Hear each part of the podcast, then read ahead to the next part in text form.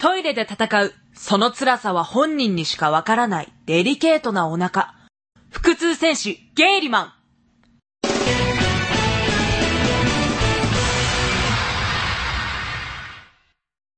彼の名は下里満。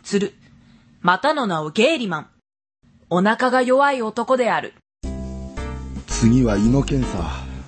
人生初のバリウム。緊張するな。下里満さんですね。はい。胃の検査です。こちらの発泡剤をこのバリウムとともに飲んでください。検査が終わるまでゲップは我慢してくださいね。あ、はい。ではこちらの検査台をお願いします。では始めます。さてゲイリマン、始めるわよ。あああ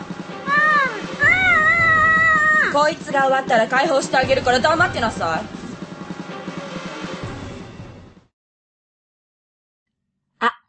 私は原太鼓。人は皆女王様と呼んでいるわ。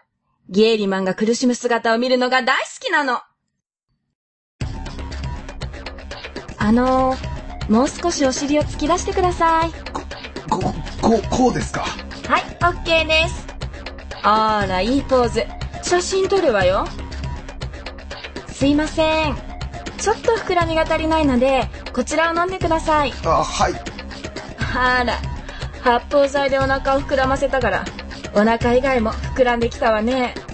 そんなに快感なのかしら。はい、終わりました。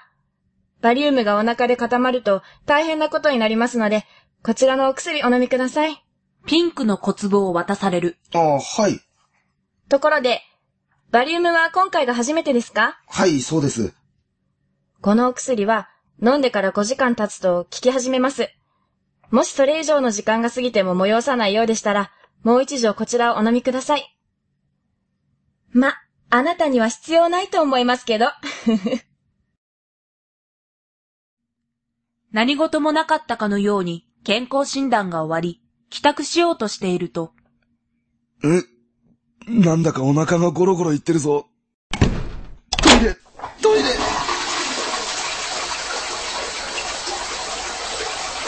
白いものが混じってたけど、もしかしてもうバリウム出てきてるのかな？帰宅後。トイレ、トイレ。白いものが出まくるな。薬を飲んだごじかんご。もうバリウム出し切ったんじゃないかな。うわっ！下剤効き始めたかも。トイレ！お腹にはほとんど何もないのに、薬が効き始めてしまう。